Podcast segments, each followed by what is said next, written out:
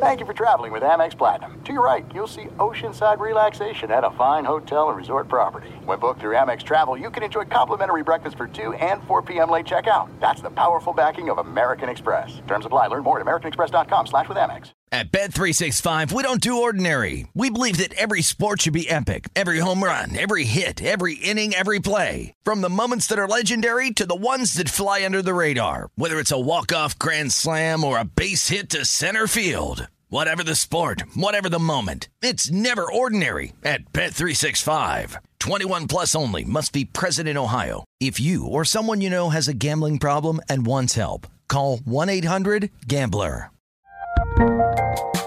There's a lot happening these days. But I have just the thing to get you up to speed on what matters without taking too much of your time. The Seven from the Washington Post is a podcast that gives you the seven most important and interesting stories, and we always try to save room for something fun. You get it all in about seven minutes or less. I'm Hannah Jewell. I'll get you caught up with the seven every weekday. So follow the seven right now. Xumo Play is your destination for endless entertainment. With a diverse lineup of 350 plus live channels, movies, and full TV series, you'll easily find something to watch right away. And the best part? It's all free. Love music? Get lost in the 90s with iHeart 90s, dance away with hip hop beats, and more on the iHeartRadio music channels. No logins, no signups, no accounts, no hassle. So what are you waiting for? Start streaming at play.xumo.com or download from the app and Google Play stores today. All you can stream with Xumo Play. America's two great pastimes collide on this podcast. It is baseball and making money from the dog days of summer through the October Classic. Greg Bases Peterson's going to be free swinging at the betting board as he tries to hit a grand slam for your bankroll. Now here is GP. Tuesday to all of you. Welcome into the Azunia Tequila Studios for MLB Overtime Betting. We've got a great show lined up for you as our guy, Jared Wyllys, over at Sporting News, is going to be joining us in the second segment. He's based out in Chicago, so we're going to talk about the weird splits that the Cubs have home to road. Going to talk a little bit about the White Sox, the NL Central race, the AL Central race, and a team or two that he thinks is going under the radar. So that'll be fun. In the final segment, I give you a side and total on every game on today's Las Vegas betting board in something I call Touch 'em All. As always, in the first segment, I'd like to answer your Twitter questions. If you ever have something that you'd like me to answer in regards to betting philosophy, baseball betting, anything like that, always feel free to tweet it in at June 41 as per usual, tweet it into the timeline. Please do not send it via DM. My DM is a sacred place. It has a lock and key on it, and it will not be replaced unless if it finds its true love, which that is not going to happen because it's a Twitter DM box. So let's read off the questions that you guys gave me before I go any further down this rabbit hole. So you have questions, and Greg may or may not have any insight into them, but let's dive into the Twitter mailbag. One of my buddies out there, Matt Pullen at WV Chew, was noticing that there was a little bit of a risk free bet offer and everything like that. And he was asking for advice on these types of promos. And I always say, try to make sure that there isn't a rollover, or if it is, it's very reasonable. And then the question becomes from there what is a rollover? And with rollovers, and you'll find this with so many books that they offer deposit bonuses, general bonuses, everything like that, you must bet a certain amount of that deposit over and over in order to claim it. Like, let's just use layman's terms here. You have a three time rollover in order to cash in on doubling your first deposit. Let's say that first deposit is $200. You have to essentially bet $600 in order to unlock that deposit. And in a lot of cases, there are many of these books that they will make you bet that certain amount before you can even cash out. So you always want to be aware of these. You always want to read the fine print before you lock yourself into one of these bonuses in which you have a big giant rollover because it can really lock up your money. And if you're a guy that you don't really bet a whole lot, you're just looking to maybe place a couple bets here and there, it can really cause for a big downer. So hopefully this helps. I think that this actually might be one of the most useful questions I ever answered because I can't remember ever being asked this. So with so many sports books popping up offshore, so many sports books popping up in other states and offering these offers, always read the fine print. We also had a question from Joe. He is on Twitter at J Kanadeo. I hope I said that correctly. That is J K A N A D E O at G underscore D1. I have Mike Trout and Cody Bellinger for most home runs. If they tie for most, what do I do with both? This is one that I tweeted out and I got confirmation from at JJSS64 on Twitter. This is where dead heat rules apply. Let's say that two players wind up winning the battle for most home runs, and let's say with your ticket, you had four to one on both of them for a hundred dollars. Essentially, that is divided by two. Say that both these guys win. Both of these guys would be giving you essentially two to one on your money now. So you get back your original hundred. You get two hundred on top of that instead of the four hundred. So you're still making out like a bandit. Let's say that one of these win, one of these lose, but you still have three players that wind up winning the home run crown. Let's say that Mike Trout ties with Pete Alonso and Christian Yelich. Since you've got Mike Trout and Cody Bellinger, obviously Cody Bellinger loses. That's self-explanatory. But let's say with Mike Trout, you had three to one on this one. What this would essentially happen because you've got three players that all tied, you get your original $100 back on a $100 bet. And then since you got three to one, you divide that by three, you're going to be getting back an extra $100. So essentially, you get what was essentially a one to one even money straight bet. Hopefully that clears things up. This is what's called sudden heat rules this is what's called dead heat rules. You can search that on Twitter. And I actually love these questions because these are questions that can be asked in so many different sports and everything like that. So hopefully you guys found those answers useful. Hopefully you guys learned a little bit of something. And I want you guys to keep tweeting them in at G underscore one Always happy to answer those. And always happy to look back at yesterday's results and try to become a better handicapper from it as we try to find some trends from yesterday's games. So what teams and players is Greg looking to back? He will lay it on you in the call up. The Atlanta Braves and Colorado Rockies were making up a rained out game, and it was the Atlanta Braves mustering one run in Coors Field as the Colorado Rockies use a two-run Ryan McMahon walk-off homer to get a three-to-one win. This game was zero to zero going into the bottom of the eighth inning. The Colorado Rockies were able to get a run, and then the Atlanta Braves countered with a sac fly, and then Ryan McMahon, his 18th of the campaign off of Jerry Blevins, to be able to win it. As for Julio Teheran, another great start, and he continues to get a lot of no decisions. Six innings pitch gives up zero earned runs. This man has allowed more than three earned runs in three starts since the beginning of May. He's been great, and the Atlanta Braves bullpen has been looking a little bit better, but it was shaky on this outing. Two and a third innings for them. They give up three runs, all of which were earned. And for the Atlanta Braves, just nothing doing with men in scoring position. They left the bases loaded at least once, might have been twice. One of 12 with men in scoring position. And for the Colorado Rockies, this is a team with the worst bullpen ERA in the big leagues ever since the all Star break, and they've also had the worst ERA at home this year. They got a tremendous performance out of Tim Melville, a guy that was not very good at AAA either. Five innings, he doesn't give up a single run. From there, the bullpen goes four innings, giving up one run. And this is an interesting fact with Coors Field in the last 13 games that have been played there. One game has went over. You've had two pushes, 10 unders, and historically since 2016, you've had 38 unders hit to only 18 overs. So, some very interesting stats with regards to Coors Field unders in the month of August. The St. Louis Cardinals just absolutely took to the Milwaukee Brewers 12 to 2 the final in this one.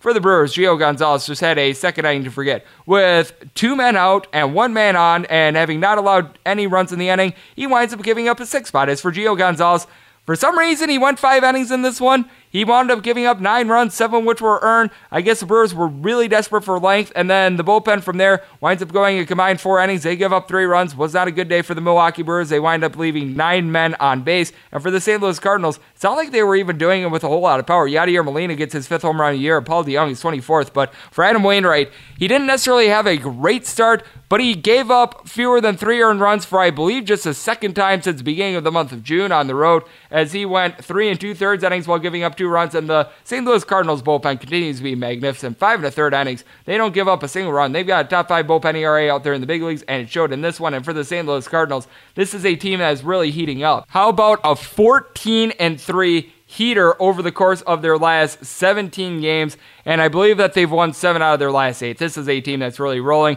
The Pittsburgh Pirates entered into Philadelphia on Monday with a three game win streak. That was snapped as the Phillies were able to get a 6 5 win in the 11th inning. The Pirates were able to extend this game. If you had the under like I did, Josh Bell is a man that you don't like very much. He was not supposed to play in this game. He comes in for a pitch inning appearance in the ninth inning and he gets his 33rd home run of the year to extend the game. And for the Pittsburgh Pirates, Joe Musgrove actually a pretty good start in this one. Six innings pitch gives up two runs. This guy is just about as hard to predict as the weather without using an app. Meanwhile, for the Pittsburgh Pirates, the bullpen continues to be awful. They give up four runs in four innings. For the Philadelphia Phillies, they wind up getting a good start out of Jason Vargas. That is until the seventh inning when he gave up three runs. He was solid through six, just couldn't get a single out in the seventh. He winds up going six innings, giving up four runs, all of which were earned first six innings. Before that seventh, he had given up just one run. And then the Philadelphia Phillies, who have been one of the better bullpens out there in the big league since the All Star break. I believe in the top 10 with regards to ERA. They go five innings, giving up that lone home run to Josh Bell in the process. For the Phillies, they were playing a lot of long ball themselves. It was Sergio Rodriguez that walked things off in the 11th inning, his fourth home run of the year. Bryce Harper is 28th of the campaign. Good to have him back after he had a baby a couple days ago. So cheers to him. Corey Dickerson gets a home run off of his old team for his eighth. And then you even have Brad Miller going deep for his fourth of the campaign. So the Philadelphia Phillies seem to be kicking things up, and the Pirates playing a lot of overs right now. The Cincinnati Reds entered into Monday the top under team out there in baseball, but they wind up playing it over as they get a 6 3 win over the Miami Marlins. They were able to do so behind three home runs from three different players. Freddie Galvis and Phillip Ervin go deep for their fourth with the team, but for Freddie Galvis, I believe this is either his 22nd or 23rd of the year, as he was with the Toronto Blue Jays earlier, but he's made an impact. And Eugenio Suarez also went deep, his 36th of the campaign. Sonny Gray entered into this start, having given up just one run in the entire month of August. Well, he tripled that. He wound up giving up six innings, giving up two runs, both of which were earned. He's now given up three runs over the course of 30 innings in the month of August. Boo hoo. And then for the Cincinnati Reds, they've had a bottom six bullpen in the big leagues ever since the All Star break in regards to ERA, but they give up just one run in three innings, so they were solid there. And meanwhile, for the Miami Marlins, Pablo Lopez was making his first start ever since June 15th and got a bit roughed up in this one. He gives up four runs in five innings, and then from there, you had the bullpen go four innings, giving up two runs. And the Miami Marlins have played over 62% of their home games to the over. That's the second best over ballpark out there in the big leagues, aside from Pittsburgh, and they were able to get a pair of home runs themselves. Jorge Alfaro is 13th of the year, and Neil Walker is sixth. The Oakland A's are playing a lot of overs right now, and Homer Bailey was able to really beat up on his old team. 19 to 4, the Oakland A's get the win. The Kansas City Royals prior to Sunday had played 15 out of their last 18 games the under. They've now played two straight overs. And in the process, they gave up eight plus runs in each of them. As for the Oakland A's, it was his home run derby out there. Jurickson Profar is 16th of the year. Khris Davis, who has been woeful this year, is 19th. Marcus Semien is 23rd. Matt Chapman is 30th. That was absolutely insane. And for Homer Bailey, not a great but not an awful start. He's been pretty reliable for the A's, as in eight starts, he's given up three earned runs or fewer in six of them. In this one, he goes six innings, giving up three runs. Bullpen from there gives up one run in three innings. And for Brad Keller, He's been pretty solid all year long, but he only provided four outs in this start, giving up five runs, all of which were earned. And then how about the bullpen? As Alex Gordon and Humberto Arteaga, two position players, pitched three innings. That is atrocious. The Kansas City Royals should feel completely ashamed of themselves for putting up that woeful of an effort to have position players pitch three innings. Just absolutely unforgivable. But I will get back into the breakdown of this game as the bullpen winds up giving up a grand total of 14 earned runs in seven and two thirds innings. Just not a good showing. But for the Kansas City Royals, Brett Phillips gets his first home run of the year. So I guess that there was a little bit of a positive there. There's been not a lot of positive things going on lately for the Seattle Mariners, and they came close, but no cigar against the New York Yankees as 5 to 4 was final. And this one is the Yankees win. The Yankees have now played three straight unders on the road. This is a team that for the year has been playing just under 70% of their road games to the over. So they have certainly been slowing down a little bit, but they're still cranking out the power as they were able to get two home runs off the bat of Mike Ford, his seventh and eighth of the campaign, and Gleyber Torres his 33rd. As J.A. Happ, well, he gave up a long ball himself. Five innings pitch, he gave up three runs, all of which were earned, but got the win as the bullpen really helped him out. Four innings from the bullpen, they give up one run. As for the Seattle Mariners, they got their home runs off the bat of Dylan Moore and Mallex Smith. For Smith, his sixth of the campaign, and Dylan Moore, his seventh, as Matt Wisler, a quality open, and then Tommy Milone gives up five runs in five innings. Tommy Milone, after a very good start to the year, has become one of the biggest fades in baseball. I was stupid enough to put in a wager on him as in six out of his last 10 appearances, he has given up four earned runs or more, and the bullpen from there was solid for the Seattle Mariners. The Dodgers have such weird splits home to road as they wind up losing to the San Diego Padres by a count of four to three for the Dodgers. They have won 51 games at home so far this year, just 35 on the road. It's really interesting as the Dodgers got their runs essentially off the deep ball in this one. Justin Turner down for what got his 24th home run of the year, and Kike Hernandez is 17th. As for the Padres, Eric Lauer wound up getting the win in this one, giving up both those home runs. He went six innings, giving up three runs. And the bullpen of the Padres, which I've been saying for a while, is doing for some good regression as their ERA is worse than their fielding independent. They go combined three innings, giving up one in the process. And Kirby Yates, his league leading 38th save. As for the Padres, they didn't get a single home run in this one. They actually only got four hits in this win, but they went three of five with men in scoring position. And for the Dodgers, it was a little bit of a tough luck loss for Derek May as he gave up those four hits in four and a third innings. And of the four runs that he gave up, only two of which were earned. And then the bullpen from there winds up going two and two thirds innings, not allowing a single run. So a little bit of bad luck there for Derek May, to say the least. The San Francisco Giants gave you a little bit of luck if you had the over, as the Arizona Diamondbacks get a 6 4 win on the road. The Arizona Diamondbacks above 500 on the road, below 500 at home. Meanwhile, the San Francisco Giants they are below 500 at home, above 500 on the road. You've got some weird splits out there in the NL West. But what's not weird is the fact that Adam Jones was able to get his 15th home run of the year. That came off of Shaun Anderson. As for the San Francisco Giants, Tyler Beede winds up giving up three runs for a seventh straight start. But in this one, it actually wasn't his fault. Five and two thirds innings. Of those three runs that he gave up, only one of which were earned. Evan Longoria had a big error out there in the field. And then from there, the Giants bullpen, which I keep saying is coming back to earth because of all the pieces that they sold off at the trade deadline, they go a combined three and a third innings, giving up three runs, all of which were earned. And then for the Arizona Diamondbacks, Alex Young, a terrific start in this one. Five and a third innings, gives up two runs, only one of which were earned. From there, the bullpen winds up giving up two runs, but they were both unearned runs as the Giants were able to play two runs in the ninth inning, but those were all courtesy of errors as the Arizona Diamondbacks, who have been one of the best fielding teams out there in the big leagues, they committed three on this night. So Thank the Arizona defense if you had the under in that one. Thank the Arizona Diamondbacks defense if you had the over in that one. And let's go over what we all learned from Major League Baseball on Monday. Appears as though Alex Young is giving good starts for the Arizona Diamondbacks, and both the Diamondbacks and the Giants a little bit more comfortable on the road than they are at home. Seattle is getting absolutely nothing out of Tommy Milone right now. Meanwhile, the Yankees are starting to play some unders on the road. It looks like the LA Dodgers are not quite the same team on the road as they are at home. Homer Bailey is pitching well for the Oakland A's and the Kansas City Royals. Well, things are not going their way right now. The Cincinnati Reds continue to get quality starts from Sonny Gray, and the Miami Marlins continue to play over at home. The Atlanta Braves wound up stranding a bunch of men on base, but perhaps this Tim Melville guy for the Colorado Rockies is not so bad.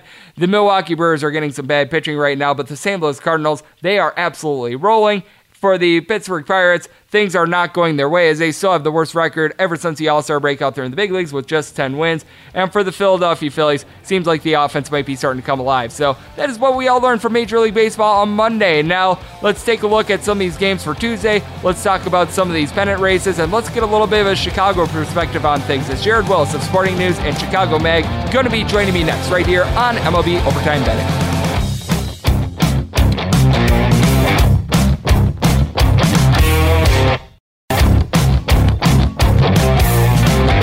Greg is going to the bullpen as he makes a call to the Azunia hotline. And we're back here on MLB Overtime Betting. Greg Peterson coming at you from the Azunia Tequila Studios. It is that time that we bring on our guests, and we've got a good one today. As this man does terrific work for the Sporting News and the Chicago Mag. You can follow him on Twitter at Jay Wyllys, and I'm going to spell this out for you because this Wyllys is not spelled the way that you normally expect it. It is J W Y L L Y S, as it is Jared Wyllys with the bunch of Y's joining me. He does terrific work out there for Sporting News. He's been doing a great job of tracking things like Juan Soto being one of the best young hitters out there in baseball. He's also just doing a great job of being able to track the Chicago Cubs as well. And Jared, how are you doing today? I'm doing well. Thanks for having me on today. Oh, thank you for joining me. And I did note a little bit earlier about the Chicago Cubs. This is a team that at home, they have been absolutely terrific this year. I know that they wound up losing three straight games to Washington Nationals in that series, but on the road, this has been a totally different animal. And on Tuesday, they're going to have a road game with Yu Darvish going up against Marcus Stroman. Why do you think it is that the Cubs have been such a different team home to road? Because their splits are very extreme.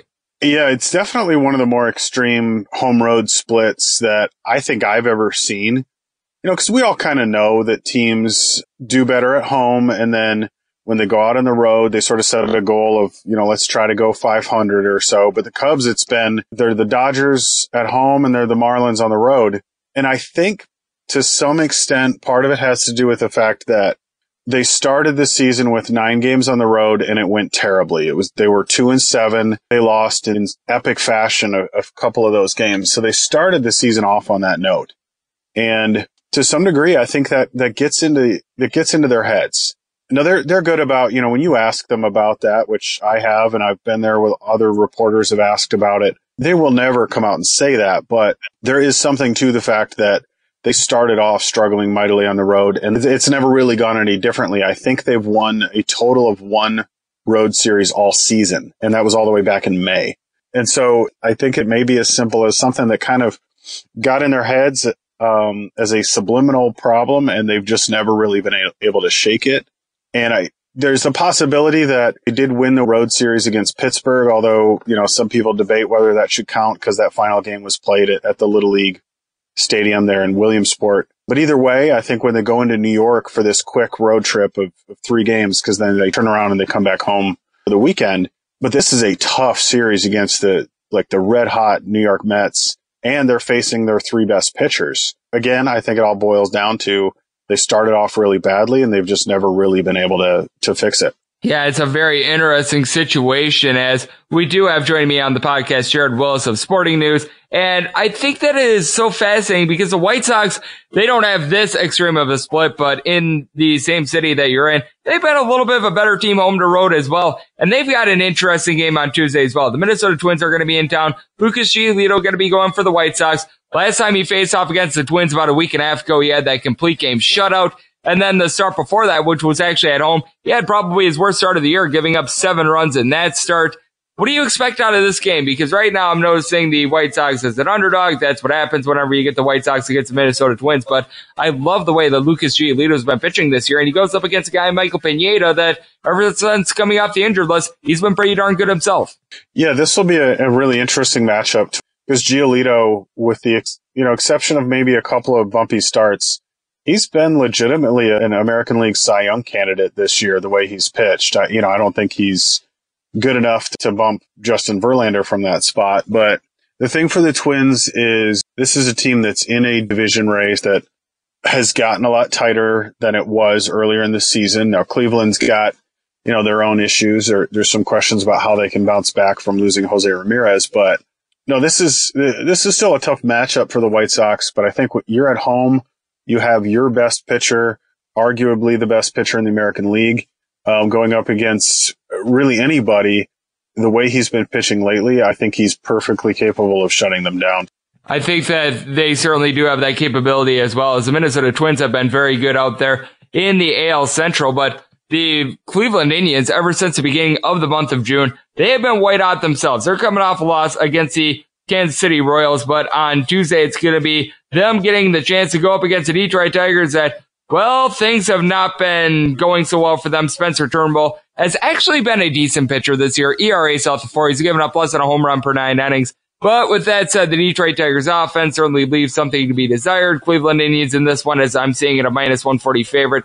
What do you expect from not just the Cleveland Indians in this game, but from the race in general out there in the AL East? Because I do think that with the Indians, being able to make those moves at the deadline and the Minnesota Twins bullpen being very shaky. I actually think that the Indians still have a chance to be able to pull out this division. I think you're absolutely right. This division is not decided by any stretch. Minnesota's got a few games of a lead over Cleveland right now, but I think that going into a series against Detroit, like Detroit's just lifeless right now. This is easily one of the worst teams in baseball. And then they traded Castellanos almost a month ago at the deadline. You know, he was the last spark of anything good that that team had other than, you know, a couple of their pitchers like Boyd and Turnbull. But like, this is where Cleveland needs to, needs to make haste, so to speak, because when you've got games against teams like Detroit or Kansas City, you got to win those because this race against Minnesota is probably going to come right down to the wire. I mean, we've got about a month of the season left. And I, I think it's going to take that whole time before we really see which of those two teams is going to come out on top should be a really good race. And then another race that should be very good, as Jared Wyllys is joining me right here on the podcast, is out there in the NL Central. We were talking about the Chicago Cubs a little bit earlier. They are very much alive in the NL Central, as well as the wild card. The Milwaukee Brewers have been up and down. They had a good series against the Diamondbacks before losing on Sunday and the Milwaukee Brewers currently locked up in a very good series themselves as on Tuesday it's going to be Miles Mikolas against Adrian Houser. I think that this series very key in deciding this division because let's face it, with the Milwaukee Brewers, they're not getting great pitching right now. With the Cardinals, it's the exact opposite. Pitching is there. The batting has been very hit or miss. Yeah, definitely. And I think the thing to remember with Milwaukee is that though they won the division last year and really they were within a game of going to the World Series, none of that really started until around Labor Day. That's when they got red hot. And in September of 2018, they went 19 and 7, I think it was. And they lost for the last time on September 22nd. So that whole final eight days of the season, they didn't lose a single game. And so not that you can say, well, okay, Milwaukee's going to do that again, but they've shown that if you're within a few games and you turn it on like that in the last month, it can make a huge difference in those division standings. Because go back and look on September 1st where Milwaukee was in the NL Central. They were four or five games back. And so it looked like the Cubs division to win at that point. And then they, of course, completely turned that around. And so, like you said, when you have division games like this series they have coming up against St. Louis, here's a chance for them to jump ahead of Chicago and move into that second place spot and, and just work their way up the division in a hurry because St. Louis is, has been hot lately, but those three teams are, are, very close in terms of talent and performance. So uh, again, like the AL Central, between those three teams, when you look at like the last week or so of those games in that division, it's probably going to take right up until that point as well. But yeah, this is, I think of all of the series going on in baseball this week, I think this Milwaukee St. Louis is probably the most intriguing one. I think so as well as this has been just a really wild race in general. And even the Cincinnati Reds have been a little bit of an interesting team. I certainly don't think that they're going to be able to make the playoffs, but they're currently facing off against Miami Marlins with Luis Castillo going on the bump for the Cincinnati Reds. I've noticed this with the Reds. Their bullpen pitching at the beginning of the year was absolutely tremendous. The past two months, it's been really bad. Ever since the All-Star break, they're in the bottom seven of the big leagues with regards to bullpen ERA. Do you have any explanation as to why this is? Because guys like Sonny Gray have been good. I know that Luis Castillo has been banged around a couple yeah. times in his last few starts, but all in all, he's been doing a solid job. But with this Reds team, they just seem to be getting a little bit more offense, but they're not getting as much out of the bullpen now.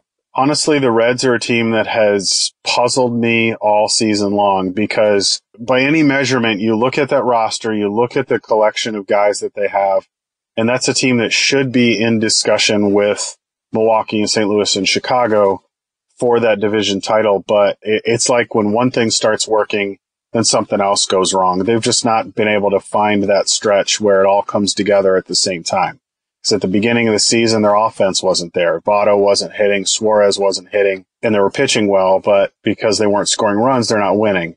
Then the offense comes together and they're finally starting to score, and then their pitching falls out from underneath them. So it's a head scratcher for sure. They're one of the most talented teams with a bad record in baseball. And maybe if this last month everything comes together at about the same time, they can make things interesting. It might be too late for them to make a legitimate run at the playoffs, but you know, if not that we want to get too far ahead of ourselves, but you want to look at a team as a dark horse favorite in 2020, I would say keep an eye on Cincinnati. Yep, but we are going to be on to Cincinnati in 2020 to say the least to make a bad pun as Jared Wyllys joining me right here on the podcast. Has tremendous work with the Chicago Mag and Sporting News and is joining me right now. And I mentioned a little bit earlier, I know that Sporting News has been very closely following the Washington Nationals and how good Juan Soto has been. And the Washington Nationals are going to be look are going to be hooked up in an interleague series with the Baltimore Orioles. Obviously, with Patrick Corbin going on the mound on Tuesday, they are a sizable favorite against Aaron Brooks, who was not a very good quarterback with the New Orleans Saints, and now is trying to play some baseball, but that is my joke as well. But what do you think of the Washington Nationals? This is a team that's won 12 out of its last 14 games.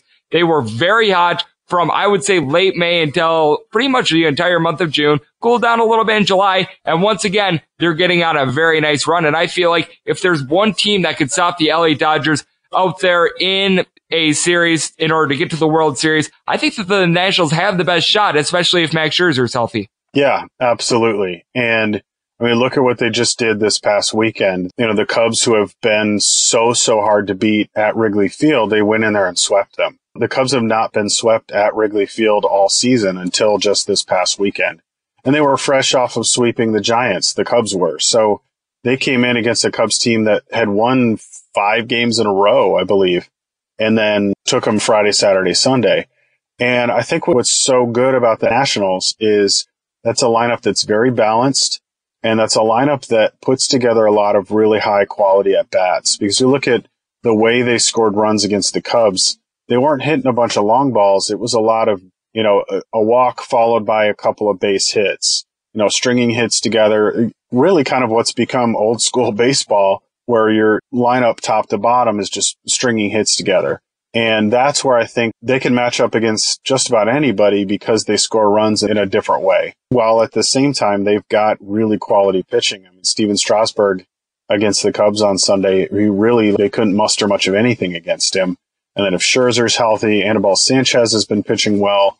So I agree. I think they're an interesting team in the National League. I still think the Dodgers are the class of the NL, but I think if a team's going to come up and surprise them in the postseason, Washington's the one to keep an eye Seems on. Seems like we're in lockstep on that one. And do you think that the AL race at this point is pretty much the Astros to lose because we're noticing that in Vegas, all the futures odds have the Houston Astros right around two to one to win the World Series, and many think that they're certainly going to be representing the American League in the World Series. I do like what the New York Yankees trot out there, and Domingo Germán is a good starter, but Masahiro Tanaka, James Paxton, all these guys have been a little bit shaky themselves. But is there a team maybe on the outside looking in that you think from the American League could be a little bit of a mover and shaker? It's tough because Houston so clearly has the best rotation. If you look at uh, the way that teams set up for their postseason rotations, I don't know that you can pick anybody as being better than what Houston has. I've been impressed all season long by how New York has continued to win games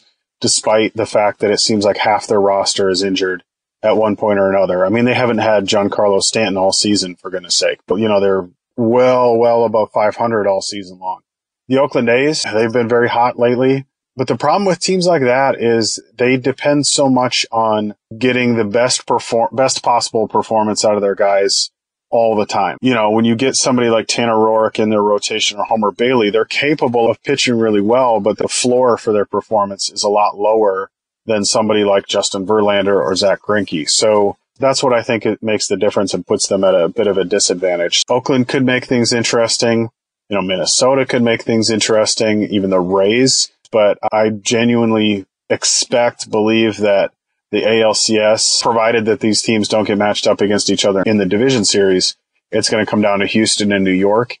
And pitching wise, I don't see anybody getting past the Astros. I wish I could disagree with you, but I really cannot, as we do have Jared Wyllys of Sporting News joining me right here on the podcast. And is there any specific players or maybe even a team that you feel like is flying under the radar right now? They could be playoff contenders. They could just be a team from off the beaten path on maybe a little bit of a lesser team that has really been performing well, but things just are not there for them media wise because I've been looking at Mike Fiers of the Oakland A's. He's been having a tremendous year thus far after a brutal April. I feel like he's not getting a whole lot of respect. I like Luis Arraez of the Minnesota Twins. He's done a tremendous job of getting on base for them. He gets lost in all the mashers that they have on that lineup too. Is there a guy or two that really stands out to you?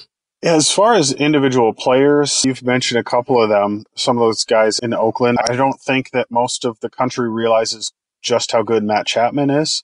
You know, if you're a baseball nut, you know, but I think outside of like the diehard baseball fans, I don't think people realize how talented of a player he is.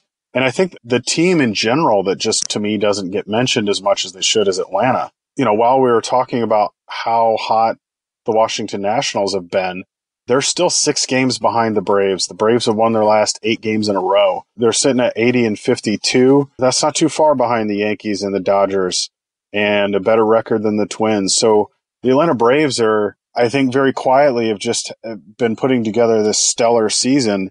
And for whatever reason, we're just not noticing so far because they've got a very potent offense. You know, Ozzie Albies, Ronald Acuna, Freddie Freeman even Josh Donaldson, there's some of that veteran presence that you need on a postseason team. So that's the team that somehow, despite leading their division, that to me feels like it's kind of flown under the radar just how good they are.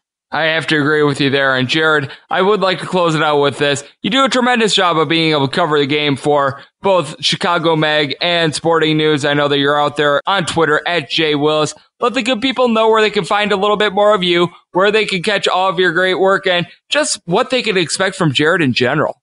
Yeah, I mean, definitely come uh, check me out on Twitter at Jay Wyllys because I always make it a point to share the stuff that I'm working on there. Most of my work shows up on Sporting News, Chicago Magazine a little bit, along with some stuff on Forbes Sports. Just wrote about the Cubs and Nick Castellanos and them needing to sign him to something long term. You know, don't let him just be a rental. And I'm also on Facebook. Got a Facebook page for my work as well. So if you just search Jared Wyllys, you'll find that there. And then I've just started writing a newsletter as well, and that's linked in my pinned tweet on my Twitter profile. So check that out. Tremendous. A big thanks to Jared Wyllys of Sporting News for joining me right here on MLB Overtime Betting. And coming up next, it is that time, the podcast, in which I give you a side and total on every game on today's Las Vegas betting board. And we do so on a little something I like to call Touch 'em All.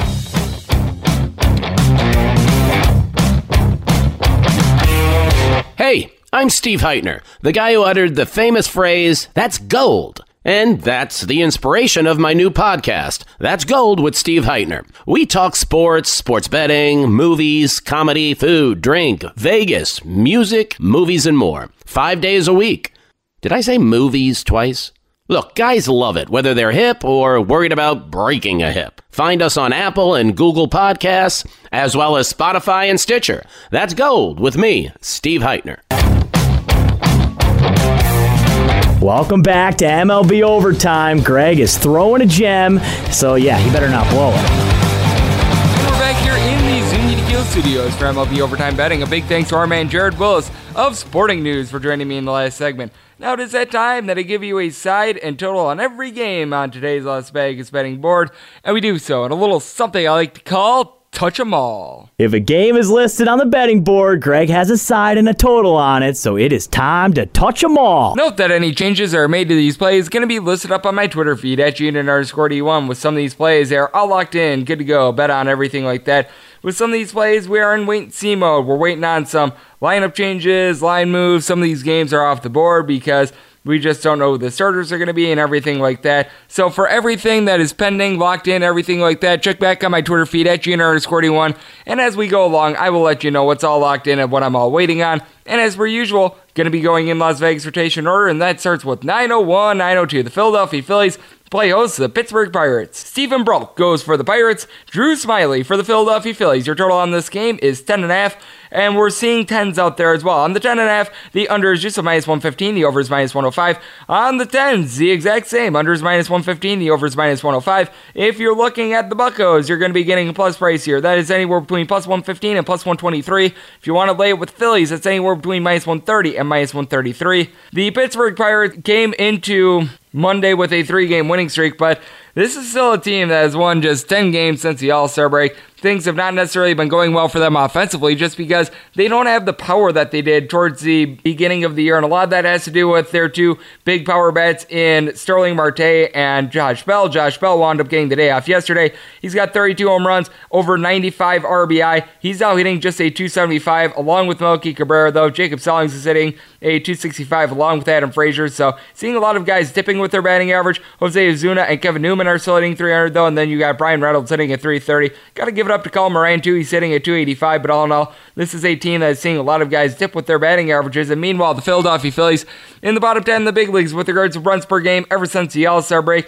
And right now, Corey Dickerson, former Pittsburgh Pirate, actually has the best batting average on this team with right around a 300. Bryce Harper is now back in the fold. He missed a couple days due to the birth of a son, so congratulations to him. He's hitting a 255-ish on-base percentage right around a 375, which is the same for Rhys Hoskins. But for Hoskins, he does have 24 home runs this year. His batting average is dipped to a 235, though. Meanwhile, Harper, 27 home runs, has done a good job of being able to drive guys in. And then you've got Scott Kingery and JT Realmuto in between a 270 and a 275. Then you've got a couple guys that are doing a nice job of getting on base in Jean Segura and Cesar Hernandez, both hitting above a 280. But all in all, this is a team that hasn't necessarily been doing the greatest job of getting on base. And I will say this for Steven Brault, he actually has been giving some terrific starts. He's given up more than three earned runs in one out of his last 12 starts. He's given up less than a home run per nine innings. Walks are a little bit of an issue. He's issuing more than four walks per nine innings, but all in all, he's been pretty solid in that regard. Meanwhile, you take a look at Drew Smyly.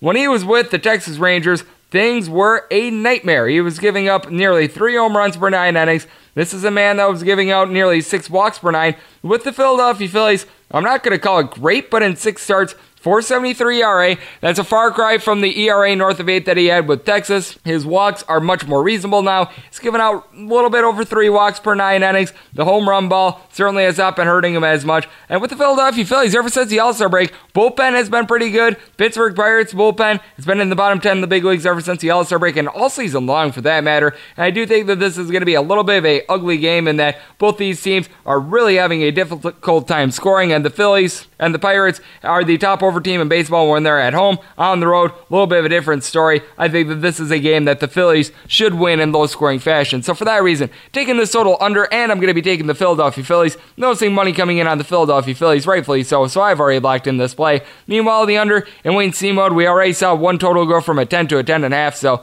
the more that I can get, the better. 903, 904 on the betting rotation. The Cincinnati Reds hit the road to face off against Miami Marlins. Caleb Smith goes for the fish. Meanwhile, Luis Castillo for the Cincinnati Reds. Your total on this game is 7. The over is just of anywhere between minus 115 and minus 120. The under is anywhere between minus 105 and even. If you're looking at the red legs, you're going to be laying anywhere between minus 145 and minus 150. Plus price on the fish is anywhere between plus 135 and plus 140. Caleb Smith got off to a really nice start this year and is still a very good swing and miss guy, but both these pitchers, I feel like, have been doing for a little bit of regression. And keep in mind, the ballpark in Miami actually has seen over 60% of the games go over. I believe it's now the second best ballpark with regards to overs out there in the big leagues, which you wouldn't expect because Miami Marlins are generating a little bit over 0.8 home runs per game. So they have not necessarily been great offensively, but it's because Miami Marlins bullpen and the Reds bullpen actually entered into Monday in the bottom six in the big leagues with regards to ERA ever since the All Star break. And you take a look at Caleb Smith,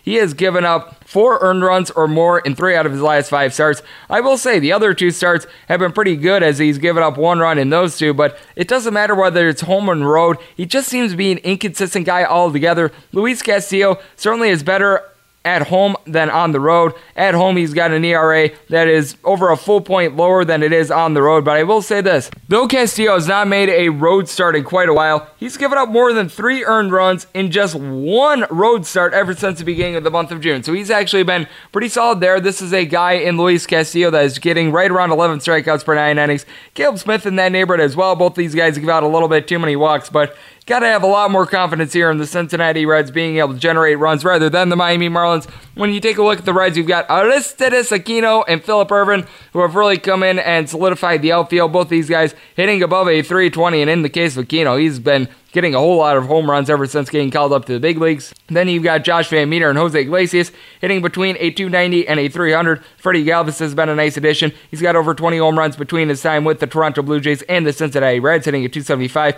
Eugenio Suarez has really been the power bat of this team. He's hitting at 255. He's got 35 plus home runs. Then you got guys like Tucker Barnhart and Nick Senzel who are doing a decent job with their average. Barnhart only hitting at 235, but that's at least on the climb. Nick Senzel's hitting at 260. And you get Derek Dietrich a guy that had 20 plus home runs in the first couple months of the year, but then just completely fell off the map. Meanwhile, for the Miami Marlins, you've got quite a few guys hitting between a 265 and a 280 in Garrett Cooper, Neil Walker, Jon Berti, Starlin Castro, Harold Ramirez, and Jorge Alfaro. And the real power bat of this team is Brett Anderson, but he's been out of the lineup the past couple days. You want to note that. He's sitting right around a 260, 20 home runs. This is a team that just like I said before, it doesn't have a lot of power. And because Brett Anderson is out of the fold, you're seeing guys like Isan Diaz get a little bit more time. He, Lewis Brinson, Curtis Granderson, Yadiel Rivera. All these guys are hitting below the Mendoza line. It's really just not good. And I do think that this is a spot where Caleb Smith is going to lend himself to a couple runs. I think Castillo gives up one or two himself, but I think that the Reds should be able to win this game commandingly. So for that reason, we're going to be looking at the Reds on the run line and the total over. With the over, I'd like to see if I'm able to get minus 110 juice as the total actually opened up at 7.5 and it's been sharply falling ever since then. And with the run line, currently seeing that between plus 115 and plus 120, trying to see if it climbs to plus 125 before I fire in, but Either way, I'm going to be riding both of these. 905, 906 on the betting rotation. The Chicago Cubs hit the road face off against the New York Mets. Marcus Stroman goes for the Mets. Yu Darvish goes for the Cubs. Your total on this game is 8.5. The under is anywhere between minus 115 and minus 110. The over is anywhere between minus 105 and minus 110. If you're looking at the Mets, you're laying anywhere between minus 110 and minus 115. Meanwhile, the plus price on the Cubs is anywhere between plus 105 and you might be as much as getting even. This is a pretty tight line here. And I know that Kenny White, who joined the podcast yesterday talking about his power rankings, talked about Yu Darvish actually being the most consistent Cubs player home to road. But this is a Cubs team that on the road this year, they have been absolutely wretched. And they're coming off of a streak in which they lose three straight games at home. This is a team that is just not in very good form. And the Cubs this year on the road, 25 and 39. Meanwhile, the Mets at home have been pretty darn spectacular 37 and 24. They've got the highest overall win percentage ever since the All Star break. I will say this though Marcus Stroman, ever since coming over to the New York Mets, he's made five starts. He hasn't necessarily been that great. 458 ERA. He's given up right around 1.4 home runs per nine innings, and he's walking four and a half guys per nine innings. That's a little bit shocking for the New York Mets. You're still dealing with Jeff McNeil being out of the fold, but you do have a guy by the name of Pete Alonso, and he has been pretty darn spectacular this year. How about 41 home runs, 100 RBI, and a batting average of a 265? Michael Conforto has been helping him out in the power department as well. 255 batting average, 27 home runs for him.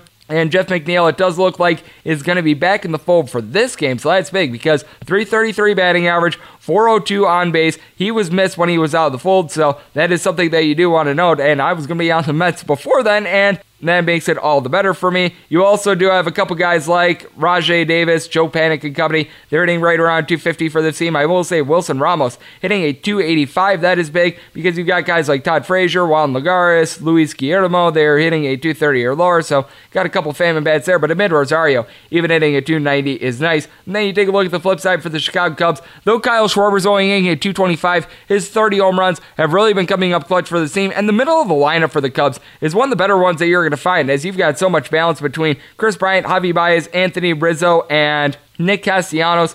All these guys for the year are hitting a 280 or higher. And for Nick Castellanos, ever since he came over to the Chicago Cubs, he's been hitting a 375. He has been on a tear with Kris Bryant, Javi Baez, and company. All these guys are hitting between 24 and 28 home runs, so they certainly have been able to generate a little bit of power. You've got David Bote hitting right around a 260, but then you got a couple guys that need to pick it up with their batting averages. Addison Russell and Ian Happ both hitting below a 240. Victor Caratini's hitting a 252 whenever he's behind the dish. And Jonathan Lucroy, ever since getting to Chicago, hitting a 275. So that's been a little bit of a booster for this team. But with the Cubs just being so wretched on the road, they actually do have some decent bullpen stats, but it seems like it's been failing them recently. And for the New York Mets, they had the third worst bullpen ERA out there in the big leagues going into the All Star break. Ever since the All Star break, it's in the top eight. Do you think that there's going to be a little bit of regression there? But I do think that Stroman going to be able to give a decent start. As we know, with Stroman, he's a little bit more of a ground ball guy. The Mets don't necessarily do the best job of being able to field ground balls. So I do think that there will be some runs. That's why I'm going to be on the over. But looking at the New York Mets here as well, noticing a little bit of money coming in on the Chicago Cubs. So right now, I'm waiting to see mode on this. And I'm waiting to see if this total gets a little bit more juicy under as well as this open up at 8.5. Now I'm seeing the juice coming down a little bit, so we can see mode on both of those, but we're certainly going to be on them. 907, 908 on the bank rotation. You got the Milwaukee Brewers playing host the St. Louis Cardinals. Miles Mikolas goes for the St. Louis Cardinals. Adrian Houser for the Milwaukee Brewers. Your total on this game is 9. The over is juice anywhere between minus 110 and minus 115. The under is anywhere between minus 110 and minus 105. If you're looking at the Brew Crew, going to be laying anywhere between minus 139 and minus 145. Meanwhile, if you're looking at a plus price on the St. Louis Cardinals, that is anywhere between plus 120 and plus 130. And this is the spot where I've got to be taking a look at the St. Louis Cardinals. The Milwaukee Brewers are just very unreliable. They were down 2 to 0 in the second inning yesterday with two outs and one man on, and somehow, someway in that inning, they managed to allow six runs. This is a Milwaukee Brewers team that you just don't know what you're going to get from them game to game. I would consider them the most inconsistent, but I will say this for Adrian Houser. He has actually looked very good in his starts in the month of August. His last three starts, he has went a combined 18 and a third innings, giving up three runs, so that has been spectacular. Before then, it seemed like he was really trying to find his sea legs as a starter. I will say this for Miles Mikolas, this is a gentleman that is allowing a little bit too much hard contact, 1.5 home runs per nine innings. He certainly has a little bit of a better ERA at home than he does on the road, but with this guy, he does a very good job of just being able to keep games out in front of him, though he has not done that recently. He's given up five runs in each of his last three starts, but I will say this in regards to pitching against the Milwaukee Brewers, it seems like Mikolas has actually been doing a spectacular job throughout his career of being able to pitch against the Milwaukee Brewers. He does a good job of not giving out walks, less than two walks per nine innings. Not much of a swing and miss guy. He gets right around six and a half, seven strikeouts per nine innings. And I will say this for the St. Louis Cardinals, this is not a team that necessarily has great batting averages, though they looked like essentially the 1930s New York Yankees yesterday, the way, way that they were able to pound the Milwaukee Brewers, as Tyler Edmond has really been the best guy with regards to average on this team. He's hitting at 286. I will say that whenever you eh, have Yadier Munoz out there in the fold, he's been hitting right around 275. Got a couple famine bats in Matt Carpenter and Harrison Bader, both these guys hitting below a 220. And then from there, you've got a whole bunch of guys that are hitting between I would say a 260 and a 270. Paul Goldschmidt, Marcel Ozuna, and Yadier Molina all hitting in that neighborhood. And in the case of Paul Goldschmidt, he's been doing a very good job of being able to drive them in. He had a streak of which he had seven home runs in nine games a few weeks ago. He's got 29 innings on the year. Marcel Ozuna has really been picking things up for this team as well. He's got 24 home runs on the year. Then you got Paul DeJong and Dexter Fowler, both hitting between a 245 and a 250. They've been doing a solid job for this team. And Kolten Wong, he got the day off yesterday. He's hitting right around 275 for the Milwaukee Brewers. Really, the lone form of consistent offense that this team has is Christian Yelich. 330 batting average, 41 home runs, 89 RBI, top five in the league with regards to stolen bases. You do have Mike Moustakas, who has went deep 31 times this year with 76 RBI, but ever since the All Star break, he hasn't been generating a lot of power. You do have to like the fact that Ryan Braun's getting on base 290 batting average, and Keston Hiura sitting at 306, but then got a lot of guys on the team that are hitting between a 250 and a 260. That would be Lorenzo Cain, Yasmani Grandal, and Eric Thames. You do have Cory Spangenberg getting some starts with Orlando Arcia having his struggles. Orlando Arcia, along with Manny Piña, Travis Shaw, all guys hitting a 230. Lawrence Spangenberg has actually looked good in a very limited amount of at bats, but Ben Gamel not getting a lot of them right now as he's been struggling a little bit. And this is a Brewers team in general that has been struggling. They had to use a lot of bullpen arms yesterday, and I think that that's going to play into the hands of the St. Louis Cardinals, who have a top six bullpen ERA in the big leagues for the year, and they've been nails ever since the All Star break themselves. So for that reason, we are going to be looking at the St. Louis Cardinals in this spot and the total under. I have already locked in the total under. Meanwhile, and wait and see what on the St. Louis Cardinals as we've actually seen a lot of steam on the Milwaukee Brewers, and I'm not quite sure why. 909, 910 on the bag rotation. It is the Arizona Diamondbacks, and they hit the road to face off against the San Francisco Giants. Mike Leake is going to be going for the Arizona Diamondbacks. Currently on the Vegas betting board, it reads to be determined for the San Francisco Giants, which is why this game is currently off the board. It does look like for the Giants, though, it is going to be Jeff Samardzija. And if it is Jeff Samardzija that we're getting in this game, I would have to be looking at the San Francisco Giants. This is a gentleman in Samardzija that, ever since the beginning of the month of July, has been absolutely spectacular. He's allowed more than three earned runs in just one start. As a matter of fact, he's allowed more than two earned runs in just one start. He has been absolutely magnificent. Now, his length varies. He's had some starts as few as four innings. He's had some starts as long as a complete game. So he really does vary there. But he's done a great job of being able to cut down on the long ball. This is a guy that about two months ago was giving out more than two home runs per nine innings. That number is down to more like one and a half home runs per nine innings. Meanwhile, with Mike Leake, this is a man that is I believe, second in the league with regards to home runs given up. I think that only Justin Verlander has given out more of them. Ever since he joined the Arizona Diamondbacks, it has not been good. He's got an ERA of an 8 one, of an 802, whip of a 188. I always say that if your whip would be a pretty good bench press for a set of 10, that's not very good. If I could do 188 pounds for a set of 10, I'd be feeling pretty proud of myself, so that's not good. Now, I will say, the walks, he's given out right around a walk and a half per nine innings, but he's given out more than one home run every three innings as well ever since he joined the Arizona Diamondbacks. Though I will say this, the Giants have some very weird splits. They're scoring right around 3.3 runs per game at home, on the road more like 5.3, and the Giants at home are actually four games below 500. Meanwhile, on the road, four games above it, and the Giants have actually have a winning record as a underdog and as a favorite. They have a losing record. Meanwhile, with the Arizona Diamondbacks as an underdog on the run line, 47 and 25, they've got a road record entering into Monday of 35 and 34. They've got a losing record at home. So these are teams that have really weird splits. And for the Diamondbacks, they're in the bottom eight in the big leagues with regards to home runs per game at home. On the road, they're in the top five. This is a little bit more of a pitcher friendly ballpark, obviously, though. But with the Arizona Diamondbacks, you do have a couple guys that are just absolutely killing the ball. And that is all led off by Eduardo Escobar. He's got 29 home runs, 266 batting average, over 100 RBI. Ketel Marte, 27 dingers. He's hitting at 321. You do have Wilmer Flores hitting above 300 as well. Then you've got a whole bevy of guys hitting between a 250 and a 265. That would be Christian Walker, Jarrod Dyson, Tim Locastro, Nick Ahmed, Carson Kelly. They're all doing their jobs. In the case of Christian Walker, he's got 23 home runs. Adam Jones is hitting in that realm as well, so got to give him a little bit of a tip of the cap. And then when you take a look at the San Francisco Giants, they're starting to get in there. Some guys are doing a good job of being able to get some hits. Adam Dickerson has been in and out of the lineup, but he's hitting above a 300. Austin Slater is hitting right around a 290. Donovan Solano, 350 batting average. He's been very, very solid at getting on base. You got Mike Yastrzemski. He had a three home run game against the Arizona Diamondbacks a few weeks ago. He's hitting a 275. And then you've got guys like Kevin Pillar, Evan Longoria, Buster Posey. They're hitting between a 250 and a 260.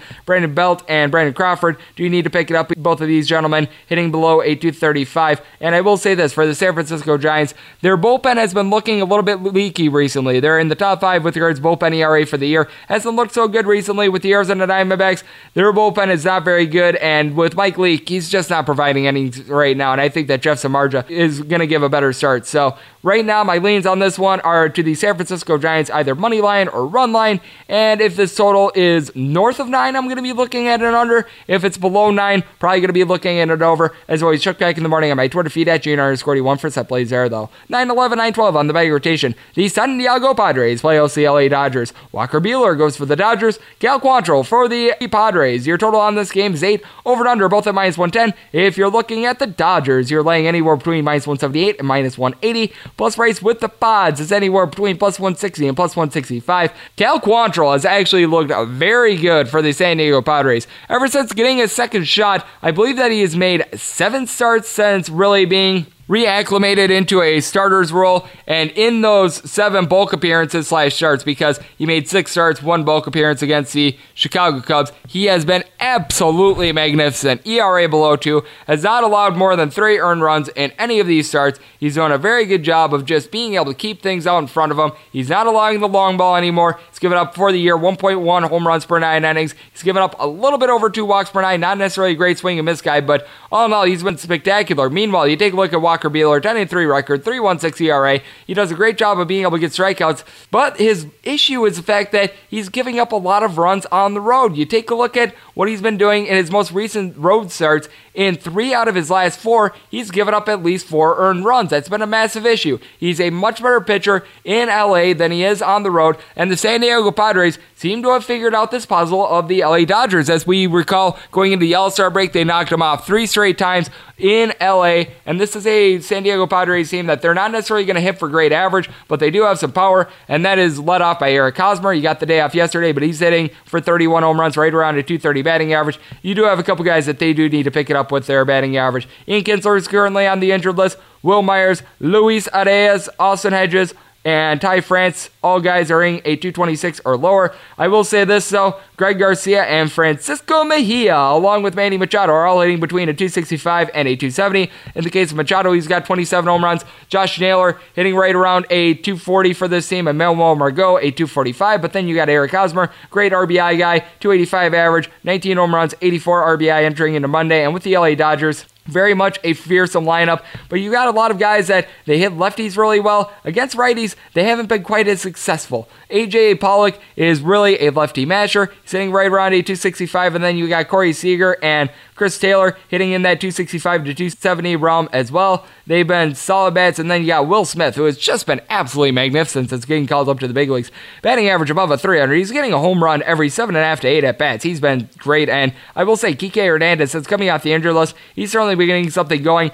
Going on the injury list, he had a batting average right around a 230. He's really risen that up since coming off of it. And Justin Turner down for what? 290 batting average, 23 home runs. Max Muncy, 33 dingers. He's hitting just below 260. And then that man, Cody Bellinger, 312 batting average, 42 home runs, 100 RBI. But with the Dodgers, even though their bullpen has been decent recently, guys like Casey Sadler and company have stepped up. You still have your trepidations with Kenley Jansen. For the Padres, it's the exact opposite. The middle relief guys like Craig Stammen and company, they've been letting you down, but you still got Kirby Yates, who leads the league with regards to saves, ERA below a 1.5. And I do think that the Padres are doing for some positive regression with that bullpen because their ERA is actually worse than their fielding independence. So this is one of these situations where I think the Padres are going to be able to continue to ride the hot hand of Cal Quantrill, and they're going to be able to win a little bit of a lower scoring game. So for that reason, on the Padres and the under, currently Wayne one on both of these. The total on this game just fell immediately from 8.5 to 8. I'm looking to see if there's going to be a little bit of buyback. The Dodgers open up minus 175 ish. We've seen money come in on them, so I'm continuing to wait on that.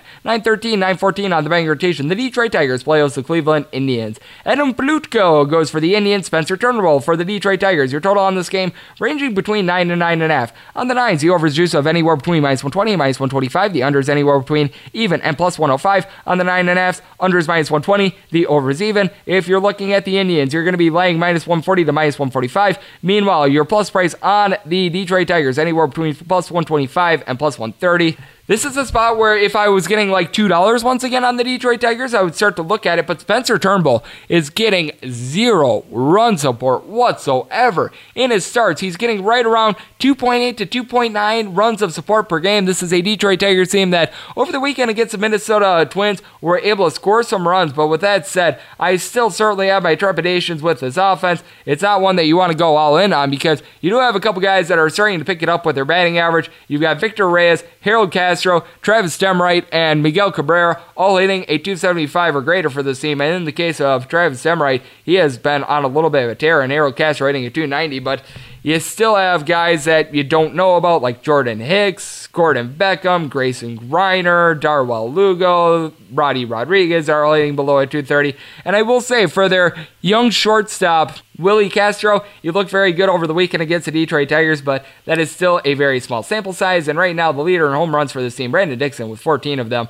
Meanwhile, the Cleveland Indians, you now have a lot of power. Franmil Reyes over the weekend against the Kansas City Royals in a losing effort was able to get two home runs on the board. He now has 31 for the year. Carlos Santana is hitting a 290. He's got 30 home runs, though Franmil Reyes only hitting right around a 240 ish for the year. You also have Yasiel Puig. Ever since coming over to the Indians, he's hitting nearly a 290. He's got 25 plus home runs for the campaign. Jason Kipnis and Jose Ramirez, after slow starts of the year, have really gotten it going. Both these guys hitting between a 250 and a 260. I will have to say that Mike Freeman and Taylor Naquin have been doing a very good job as well. Both these guys hitting between a 280 and a 290. Oscar Mercado out there in the outfield hitting a little bit above a 275. And then Francisco Lindor at the leadoff spot. Absolutely magnificent for this team. He's hitting nearly a 323 home runs. And then you've got a couple other guys coming off the bench that are able to do a solid job and give professional at bats as well. With the Cleveland Indians, the bullpen has been looking a little bit more re- leaky recently, but they still have the top bullpen ERA out there in the big leagues, and they're able to throw at you just a whole bunch of guys. And the Detroit Tigers have actually looked decent with the bullpen. And for Spencer Turnbull, though I did note that he's not getting a whole lot of run support, he is a guy that's giving up less than a home run per nine innings. He has looked rough ever since coming off the injury list. The 3 and 12 record is not very appealing, and he does give out right around, I would say, three and a half walks per nine innings, but does a very good job of being able to keep the game out in front of him. Meanwhile, for one, Adam Plutko, this is a guy that's giving up more than two home runs per nine innings, but over the course of, I believe, his last 12 starts, he's given up more than three earned runs in just three of them, and all of them have been in very understandable cases. This is a guy that it seems like he really buckles down against the bad competition. The last time he really had a blow up start was against the Detroit Tigers at home, in which he gave up five runs in five and a third innings. God thinks that he's going to be able to avenge that, and he's been doing just a much better job recently of not giving out walks as well. This is a guy that's giving out right around 1.6 walks per nine innings. Not much of a strikeout guy, but with the Detroit Tigers, this is not much of a hitting team either. I think the, the Cleveland Indians should be able to get this win. And right now, my big question with the Indians, taking the money line or run line currently making that determination. And I'm going to be on this total under right now, just waiting to see if I'm able to get a little bit more favorable juice on an under of 9.5 or if I'm having to take the plus 105 that I'm currently seeing with under 9. 915, 916 on the bank rotation. The Minnesota Twins at the road face off against the Chicago White Sox. Lucas Giolito goes for the White Sox. Michael Pineda goes for the Minnesota Twins. Your total on this game is 9. The under is just a minus 115. The over is minus 105. If you're looking at the White Sox, you're going to get anywhere between plus 115 and plus 120. Meanwhile, if you're looking to lay it with the Twins, anywhere between minus 128 and minus 130. The last time the Twins saw Lucas Giolito, well, they were just completely blanked as Lucas Giolito for the year has been absolutely spectacular. This is a guy that's giving up right around one home run per nine innings, 14 and 6 record, 320 ERA. He had a couple rough starts out there in the middle of the month of June into early July. He wound up having a bad start against the Minnesota Twins, but all in all, this is a guy that has allowed three earned runs or fewer in all but one of his starts ever since the All Star break, and he's backed up by a very underrated bullpen. Guys like Aaron Bummer, Alex Colome, and company have been doing their job. Meanwhile, the Minnesota Twins, seems like the bullpen is getting a little bit more set. And Michael Pineda, I will say this, he has been very good since coming off the injury list. I do recognize that he gave up four runs in his last start against the Chicago White Sox, but ever since the beginning of the month of June, he's allowed more than three earned runs in just two starts. He was giving up a whole bunch of home runs go- before going on the injured list. He's done a good job of being able to cut down on that. He's only giving up two walks per nine innings. And with the Chicago White Sox, this is a team that has been one of the worst with regards to scoring runs ever since the All Star break, but they do seem to be getting back a little bit of their power, and a lot of that has to do with the fact that they've got Yoan Moncada back in the fold. Despite missing some time this year, he's got 20 plus home runs, batting average hovering right around a 300. He has been absolutely terrific for this team. And then you pair him up with Jose Abreu, and that's big. As Jose Abreu, 100 RBI, 28 home runs. He's hitting nearly a 280. You've got Eloy Jimenez, who's got over 20 home runs himself. Batting average isn't quite there. He's hitting right around a 240 to a 245, but he's still able to do a solid job for this team. And then you've got some other guys that are stepping up with regards to their batting average, as Lourdes Garcia and Ryan Goins are both hitting between a 275 and a 285. Also have to like the fact that Tim Anderson has returned and has done a great job of getting on base. 328 batting average there. You've even got Jon Jay hitting right around a 267, Yolmer Sanchez at 250. Then you do need to get a little bit more of something out of guys like Ryan Cordell, Adam Engel, Wellington Castillo. These guys are hitting below a 230. But all in all, this is a White Sox team that does seem to be doing a little bit of a better job of hitting. Meanwhile, with the Minnesota Twins, well, this team is right now on pace to set the record for most home runs in a season 253 through 130 games so far this year. That is absolutely insane. Just under two per contest. And then you got Max Kepler and Nelson Cruz is back off the injury list with a combined 68 of them. That is absolutely insane. And Nelson Cruz hitting nearly a 300. You have Jorge Polanco hitting above a 290. Luis Reyes on base percentage above a 400. 335 batting average for him. And then you've got just a whole bevy of guys in between a 247 and a 257, like Miguel Sano, CJ Cron, Jonathan Schoop. The list goes on and on. Jake Cave was in that neighborhood, but now he's all of a sudden hitting at 278. He's really been firing on all cylinders. You've got CJ Cron with 21 home runs. The list of guys goes on and on, but this is a team that can be tamed. They are very good on the road, the Minnesota Twins are. Their record for the year is 40 and 22, but the White Sox are also much better at home than they are on the road. On the road, 11 games below 500, at home 33 and 32, and I do think that the White Sox will be able to win a lower scoring game behind Lucas Giolito in this one. So for that reason,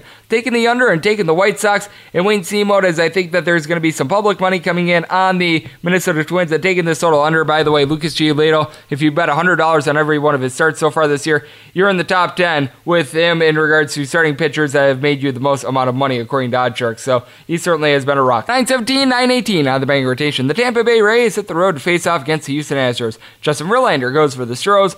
Charlie Morton for the Tampa Bay Rays. Your total on this game ranging between 7.5 and 8. On the 7.5, over is anywhere between minus 115 and minus 120. Juice on the under, anywhere between even minus 105. On the 8, the over has juice of minus 115. The under is minus 105. If you're looking at the Rays plus price here between plus 150 and plus 160, want to lay it with the Astros. You're going to be laying anywhere between minus 165 and minus 175. Justin Verlander has not been too profitable for you recently as he's lost as a four plus dollar favorite in two out of his last three starts. Needless to say, that is a little bit grody. And Charlie Morton, going into late June, had not lost a decision in, I believe, 22 straight starts. He has lost five decisions over the course of his last 12, but I will say this he is tremendous at keeping the ball in the yard. He is giving up right around 0.7 home runs per nine innings. Much like Justin Verlander, he's one of the top strikeout guys out there in the big leagues, just under 12 strikeouts per nine innings. I will say he has been giving up a little bit more hard contact recently. He's given up three or more runs in four out of his last seven starts, but he still has been absolutely magnificent, and he seems to pitch well against a lot of the better teams. He had a couple rough starts against the Yankees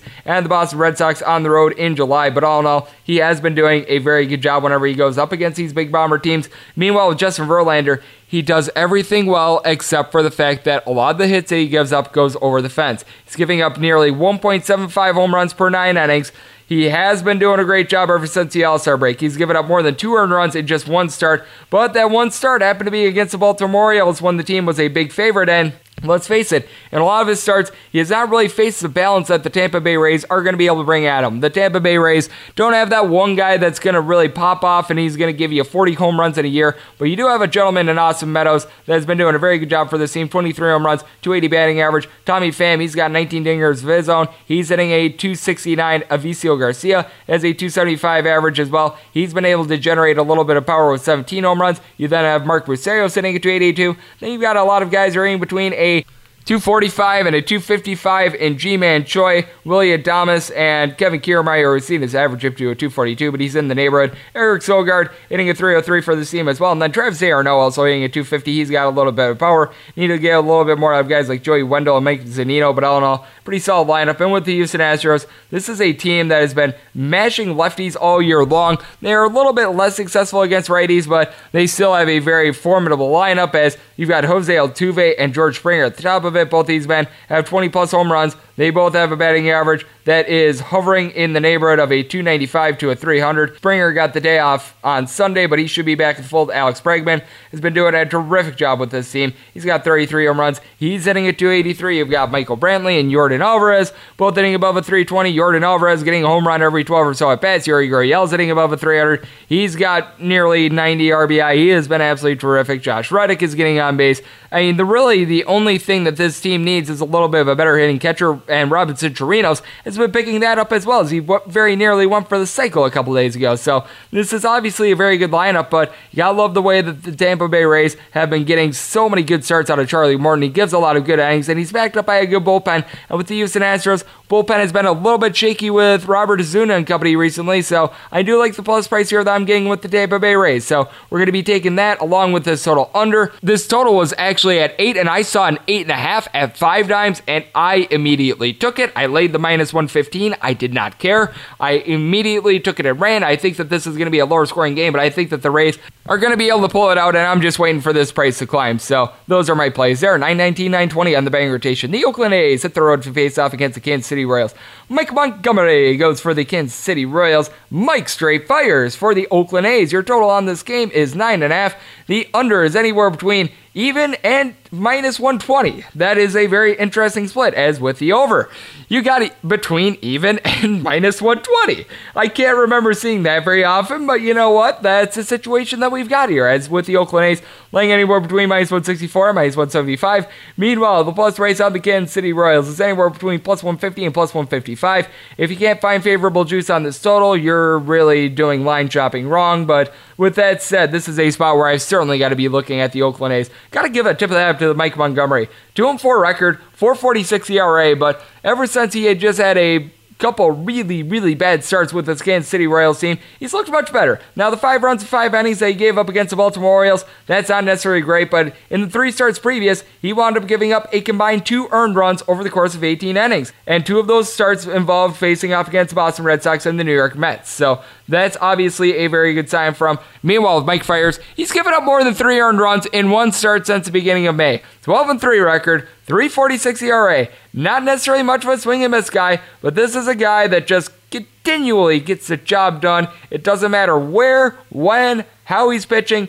He has been terrific. And with the Kansas City Royals, let's face it, they don't have a lot of balance in the lineup to say the least. Got a couple guys at the top of the lineup that are doing a great job of being able to hit. Whit Merrifield has his batting average hovering right around a 300. You've also got Jorge Soler, who's been doing a great job of generating the power. He's got nearly 90 RBI, 252 batting average. He has went deep 36 times so far this year. Hunter Dozier is hitting at 280. He's got over 20 home runs. And Alex Gordon's hitting at 260. And then whenever you got Cheslor Cuthbert in the lineup, he's been in and out of it. He's been hitting right around 260.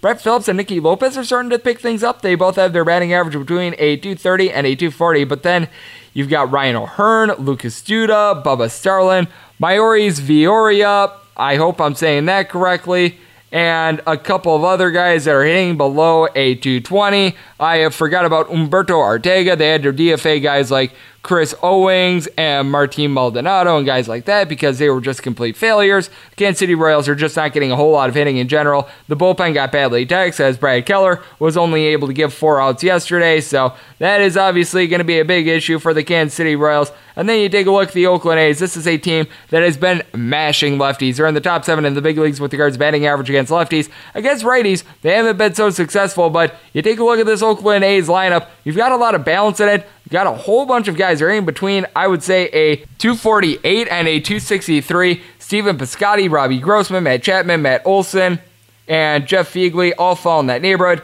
With the Mets, you're getting a whole lot of home runs there. Matt Chapman has 29 home runs, and then you've got Matt Olson, who's got right around 25, 26. He's been getting a home run every 14 or so at bats. Marcus Semien went deep yesterday, 275 batting average for him, 23 home runs. Mark Canha's really been on a tear as well. This is a guy that's picking it up with his batting average out at 280. He's got 22 long balls. You do need to get a little bit more out of Khris Davis and Jurickson Profar. Both these guys hitting a 220 or lower, and Chris Herrmann falls in that neighborhood as well. But you also saw yesterday they brought up a young guy in Seth Brown that was able to do a very good job in the lineup. And this is an Oakland A's team that the bullpen's been a little bit shaky, but all in all, they have been very solid as a bunch. And I think that Mike Fiers going to be able to go six plus innings once again, give another terrific start. I don't think that Mike Montgomery is going to get totally destroyed, but I think the A's are going to be able to win this game handily. So, going to be looking at the A's on the run line and this total under.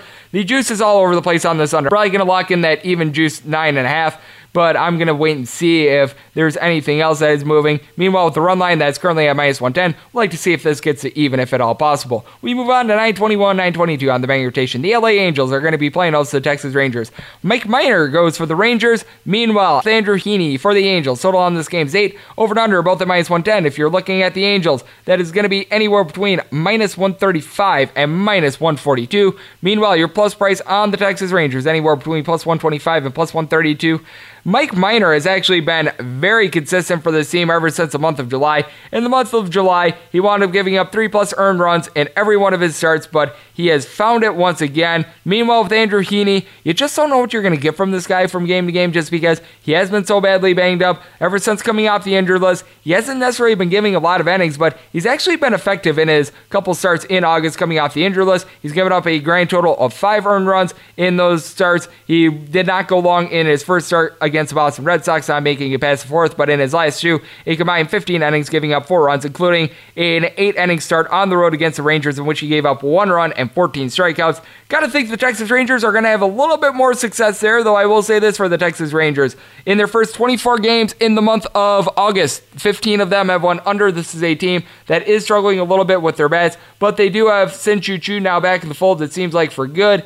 He and Nomar Mazara have been hitting between a 265 and a 270. Both these guys with right around 18 home runs. Mazara is currently out of the fold, but Choo has been doing a solid job for this team. You then have Elvis Andrus and Willie Calhoun hitting between a 279 and a 289, and then Danny Santana has really stepped up for this team, hitting just below 300, 22 home runs. You do have some guys that, well, they need to be picking it up with their batting average, as Logan Forsythe, Jose Trevino, Jeff Mathis, Rougned Odor, Tim Federowicz, and Ronald Guzman. All guys hitting a 230 or lower. But I will say this for one Rougned Odor. He's got 21 home runs. His RBI count currently at a 67, so he's been solid there. You're also getting something out of Nick Solak. He's hitting above a 300. He's seen a very small amount of at bats, but that's been good. And for the Texas Rangers, bullpen seems to be a little bit better recently. And for the LA Angels, who this bullpen has been bad recently. We saw it on display in that series against the Houston Astros. It is the absolute opposite of nails. I will say this for the Texas Rangers road record atrocious 26 of 41 the la angels at home 33 and 31 on the road they're nine games below 500 but the texas rangers on the run line as an underdog 57 and 35 i think that they're going to be able to keep this one close. And with mike Minor in very good recent form not giving up a lot of home runs right around 1.2 home runs per nine innings. Walks are a little bit high right around 3 per nine but i think he's going to rebound from giving up six runs in his last start against the angels as his first three in the month of august. Before then he gave up a combined 300 runs over the course of 22 innings. And I think that this is a spot where the Texas Rangers are able to bounce back and knock off the LA Angels. So for that reason, going to be riding with the plus price of the Rangers and the total over. With regards to this over, the total started out at eight and a half, dipped very quickly to eight. So I'm looking to see if it dips a little bit more. Meanwhile, a whole lot of money has been coming in on the Angels. I think it's a little bit of recency bias. So in and see mode there to try to get a little bit of a better price. 923, 924 on the betting rotation. The Seattle Mariners are going to be playing us the New York Yankees. Masahiro Tanaka goes for the Yankees. Yusei Kikuchi for the Seattle Mariners. Your total on this game is 9.5.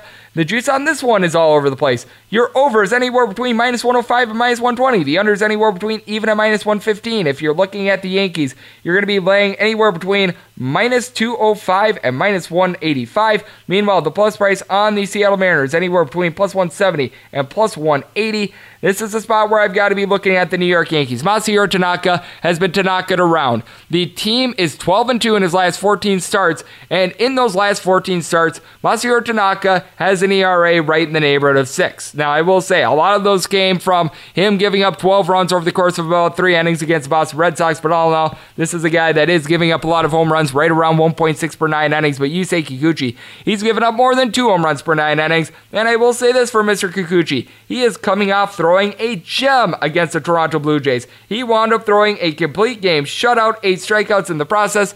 But the three starts before then in the month of August, he wound up giving up a grand total of 12 runs. He went a combined 12 and a third innings in those starts. So are we going to see the good Yusei Kikuchi? Are we going to see the bad Yusei Kikuchi? I think the bad because he hasn't really put together two good starts back to back all year long. And with the New York Yankees, this is a team that is playing over 70% of their road games to the over. And Yusei Kikuchi has been one of the best over pitchers out there in the big leagues among qualifying pitchers. Over 70% of his starts have went over. And this is a Yankees team that let's face it, they've got a lot of guys that are doing a great job of getting on base, including DJ LeMahieu and Gio Urshela. These two guys have a combined 40 home runs. Both guys are hitting above a 330. You have Aaron Judge all of a sudden getting hot. He and Brett Gardner have between 16 and 17 home runs. Judge is now hitting a 270. Didi Gregorius is starting to pick things up as well. His batting average just below 270. Austin Romine's hitting a 270. You've got Gary Sanchez hitting just a 233, but he's got 29 home runs. Gleyber Torres, 287 average, 32 home runs. The list goes on and on. Meanwhile, the Seattle Mariners, you do have some guys that have stepped up for this team. Omar Narvaez, Thomas Murphy, Tim Lopes, and Austin Nola are all in between a 285 and a 300. In the case of Murphy and Narvaez, they have combined 35 home runs at the catcher spot. Daniel Vogelbach has been missing the past few days. He is hitting a 225 for the year with 28 home runs. On base percentage, though, hovering right around a 330. Do have some guys that, man, they need to really pick it up with their batting average, though. Dylan Moore, Jake Fraley, Keon Broxton, Ryan Court, Mac Williamson, all guys are hitting a 220 or lower. I will say this, so Kyle Seager, after just a brutal start for the year. He and JP Crawford are both now hitting above a 250. And for Seager, he's got like 10 home runs over the last 20 games. He has been on absolute fire. And the Seattle Mariners bullpen, all in all, has looked much better recently. They are still missing guys like Domingo Santana, and as I mentioned before, Daniel Vogelbach in the lineup. So I do think that they're going to be hindered a little bit there with the New York Yankees. Even if Masahiro Tanaka gets it around, you're able to back him up with guys like Adam Ottavino, Tommy Kahnle, Aroldis Chapman, and Zach Britton. And I think that the Yankees should be able to win a little bit of a slugfest. So for that reason, we are going to be riding with the Yankees on the run line and this total over. I'm going to be locking in the over 9.5 at favorable juice. Meanwhile, run line price on the Yankees currently at minus 120. Would like to see if this gets down a little bit more before firing. 925, 926 on the mega rotation. The Washington Nationals play host the Baltimore Orioles. Aaron Brooks has decided to step away from the New Orleans Saints and join the Baltimore Orioles as a pitcher. Meanwhile, Patrick Corbin goes for the Washington Nationals. Total on this game is 9.5. The over is anywhere between minus 115 and minus 105. Another weird one, as the under also between minus 105 and minus 115. If you're looking it with the Nationals, this isn't a weird one, as you're laying anywhere between minus 310 and minus 350. Meanwhile, if you're so daring to take a shot with the Baltimore Orioles, anywhere between plus 260 and plus 285.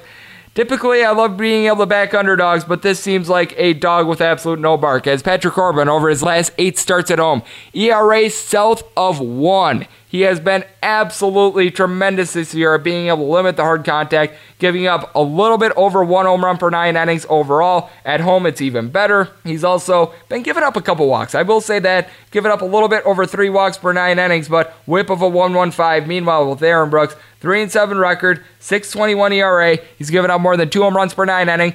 Command is actually there. He's given up right around 2.5 walks per nine innings, and he did have a good start against Kansas City Royals his last time out, but the previous six starts before then, he had given up three earned runs or more in five of them, and at least five earned runs in four out of those six. And I do feel like this is going to be a good old classic shelling right here. As for the Washington Nationals, you've got Anthony Rendon and Juan Soto firing all cylinders. Both these guys have 29 home runs and an on base percentage hovering right around 400. Victor Robles has been doing a decent job with his batting average. He, Gerardo Parra, Matt Adams, all guys hitting between a 240 and a 250. Brian Dozier seen a dip in his average to a 230, but you've got Asdrubal Cabrera, who ever since joining the team has been hitting at 341 for the year. He's hitting more around a 240, but he's been a little bit of a nice find. Adam Eaton got the day off on Sunday for the Washington Nationals, but he and Trea Turner at the top lineup, hitting between a 290 and a 300 with some good wheels. Howie Kendrick has been getting reacclimated into the lineup. He's hitting at 330. When he's right, he's got some power as well. Then you take a look at the Baltimore Orioles. You do have a couple guys that are doing a good job for this team. Trey Boom Boom Mancini and Renato Nunez both have between 28 and 29 home runs. Both these guys combined for 150 RBI. And you got Nunez who's hitting at 251 and Trey Boom Boom Mancini a 275. Hanser Alberto has been hitting above 400 against lefties and all in all for the year. He's hitting a 314 overall. Anthony Santander and Jonathan Villar both hitting between a 270 and a 280. Uh, then you got some guys that, well, they need to be picking it up as you've got Chris Davis, Stevie Wilkerson, Richie Martin, Jace Peterson, and Chance Sisco, all hitting a 225 or lower. I will say, for DJ Stewart, he's now hitting a 263. He's been helping himself out, but Peter Severino, ever since coming off the injured list, has been a hot mess. This is a guy that was at one point this year hitting right around a 280. Now a 247. Or Ruiz is hitting around a 240 as well. And with this Baltimore Orioles bullpen, it is absolutely grody. You've got two of the bottom four ERAs out there in the big leagues with regards to the bullpen. So I do think that there are going to be some runs scored by the Baltimore Orioles if Patrick Corbin cannot pitch a complete game, which I think will be the case here. But I think the Nationals are just going to hit the Baltimore Orioles even harder. So for that reason, we're going to be taking this total over. And we're looking at the Nationals on the run line. Nationals run line was minus 150. Typically, I don't go this shocky, but Patrick Corbin been dominant at home, and the Baltimore Orioles are the Baltimore Orioles, so I've already locked that in. We move on to the final two games on the board, which are both off the board. 927, 928 on the betting rotation. The Atlanta Braves hit the road and go north of the border to face off against the Toronto Blue Jays. Mike Soroka goes for the Atlanta Braves. For the Toronto Blue Jays, it is our good friend to be determined, which is why this game is presently off the board. I have no earthly idea who is going to be pitching for the Toronto Blue Jays. I have scoured the Twitterverse and I've got absolutely nothing for you, but I can tell you this with the Toronto Blue Jays. In their weekend series against the Seattle Mariners, they had two guys in the lineup that had a batting average above a 240. That would be Vlad Guerrero Jr., who's been absolutely tremendous. 278 batting average. He's starting to get some power. Bo Bichette, who's hitting a 351. He's getting a home run every 17 or so at getting a home run every 12 or so at bats. He's been tremendous. Do need to get some more batting average out of a lot of these other guys, though. As in the starting lineup on Sunday, you had Cavan Biggio, Rowdy Tellez, Derek Fisher, Teoscar Hernandez, Brandon Drury, and Reese McGuire all hitting below a 225. Randall Grichuk has been doing his job, 23 home runs, 236 batting average. Justin Smoak has been doing a good job of going deep along with Teoscar Hernandez. These guys have 19 home runs apiece, but they just need to get more batting average in general. And this is a Toronto Blue Jays team that's in the bottom five in the big leagues with regards to batting average when they are at home. Meanwhile, with the Atlanta Braves, you're getting a whole lot of production at the top lineup. They were held to just one run in Colorado at Coors Field, but this is a team that actually prefers to not have a day off, so I actually argue that this is actually a good thing for them as Ronald Acuna Jr., Ozzie Albies, and Freddie Freeman, all in between a 290, eh, all in between a 285 and a 300 at the top lineup. For Freddie Freeman, over 100 RBI. He has went deep 35 times so far this year. Acuna Jr., 36 home runs. He's got over 20 stolen bases. You've got Josh Donaldson, Dansby Swanson, Matt Joyce,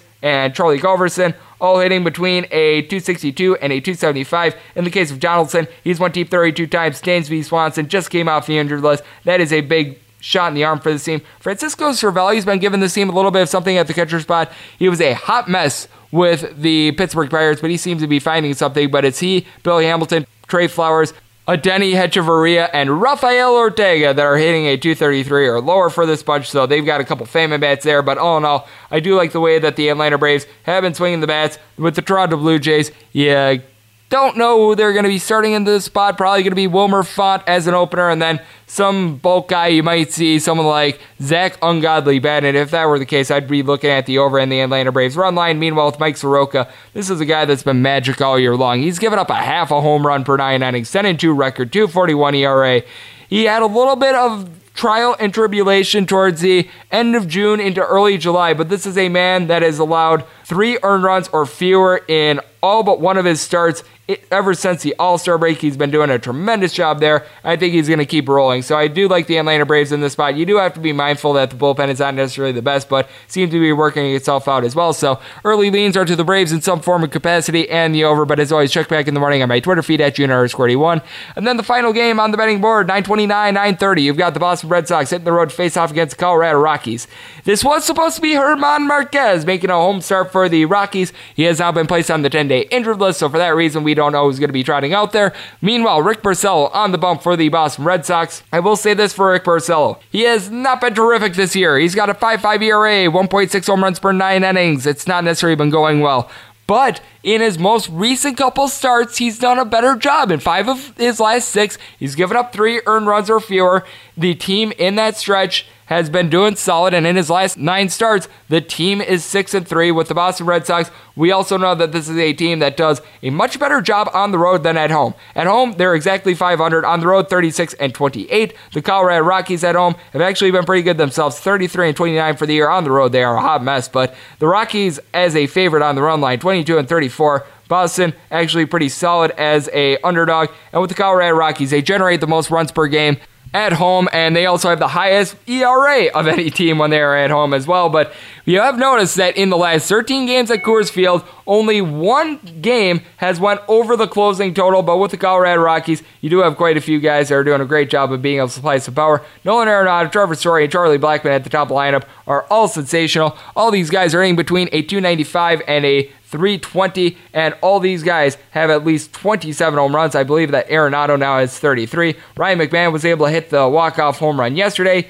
He Nunez at the catcher spot and Ryan McMahon are all guys that are in between a 267 and a 255. You do still have Tony Wolters at the catcher spot as well. He's hitting nearly a 280. You got to like the fact that Daniel Murphy has been hitting above a 280 all year long as well. He's been very solid.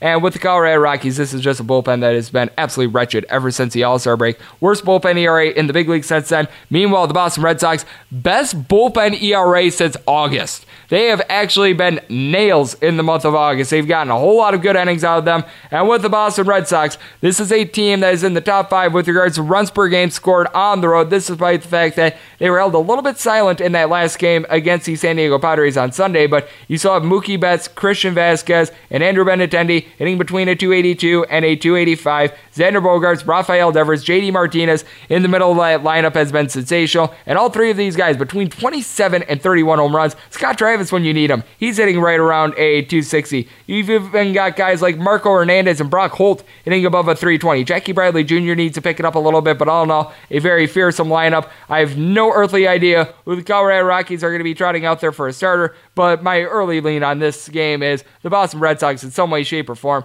I've seen the total before at 13 and a half. I feel like with Coors Field under sitting at nearly a 70% clip over the past three years. This is going to be another game that goes under, so going to be probably looking at an under and the Boston Red Sox in some way, shape, or form, but not going to know for sure until we see a pitcher and a line. So as always, check back in the morning my Twitter feed at junior underscore one for set plays there. And that's also where you can ask a question if you have it for this fine podcast. As always, tweet it into the timeline and not my DMs. And I'd like to thank our good buddy Jared Wyllys of Sporting News for joining me in the second segment. If you like what you're hearing from this fine podcast, you can subscribe on Apple Podcasts, Google Play, Spotify, and Stitcher, along with TuneIn. And let's make today a successful, profitable, and fun one. We'll talk to you guys once again tomorrow. Thank you so much for tuning in.